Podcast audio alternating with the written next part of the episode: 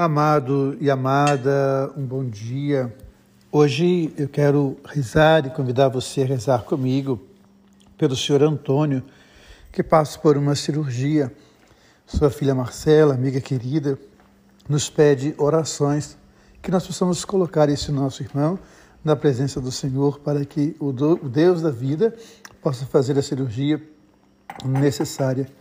Hoje, ao nos colocar diante da palavra de Deus, eu fiquei pensando tem um livro que li há muitos anos, um livro que diz que a história da humanidade, que pode ser escrita mais ou menos 3 mil, 3 mil e poucos anos, essa história é escrita, ela é pontuada pela guerra. E mesmo antes dela, é interessante a gente observar quantas e quantas guerras são feitas todos os dias. A história de Israel não foi diferente. Israel foi forjada na espada. E é interessante a gente observar quantas vezes que nós justificamos as guerras em nome de Deus, justificamos as mortes em nome de Deus. Aqueles que falam de Deus muitas vezes querem fazer opção pela guerra, pela morte. E é muito curioso como Jesus vem até nós e ele faz uma proposta bastante diversificada disso. Ele vem trazer para nós o projeto do amor.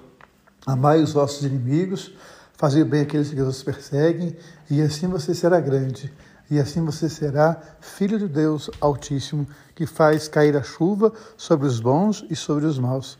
Que nós estamos diante dessa palavra pensar naquilo que Jesus vai dizer no Evangelho de hoje. Ai de ti, Betsaida, ai de ti, Corozoaim, porque os sinais que foram realizados na sua presença, se forem feitos em outros lugares, esses lugares acolheriam o amor de Deus.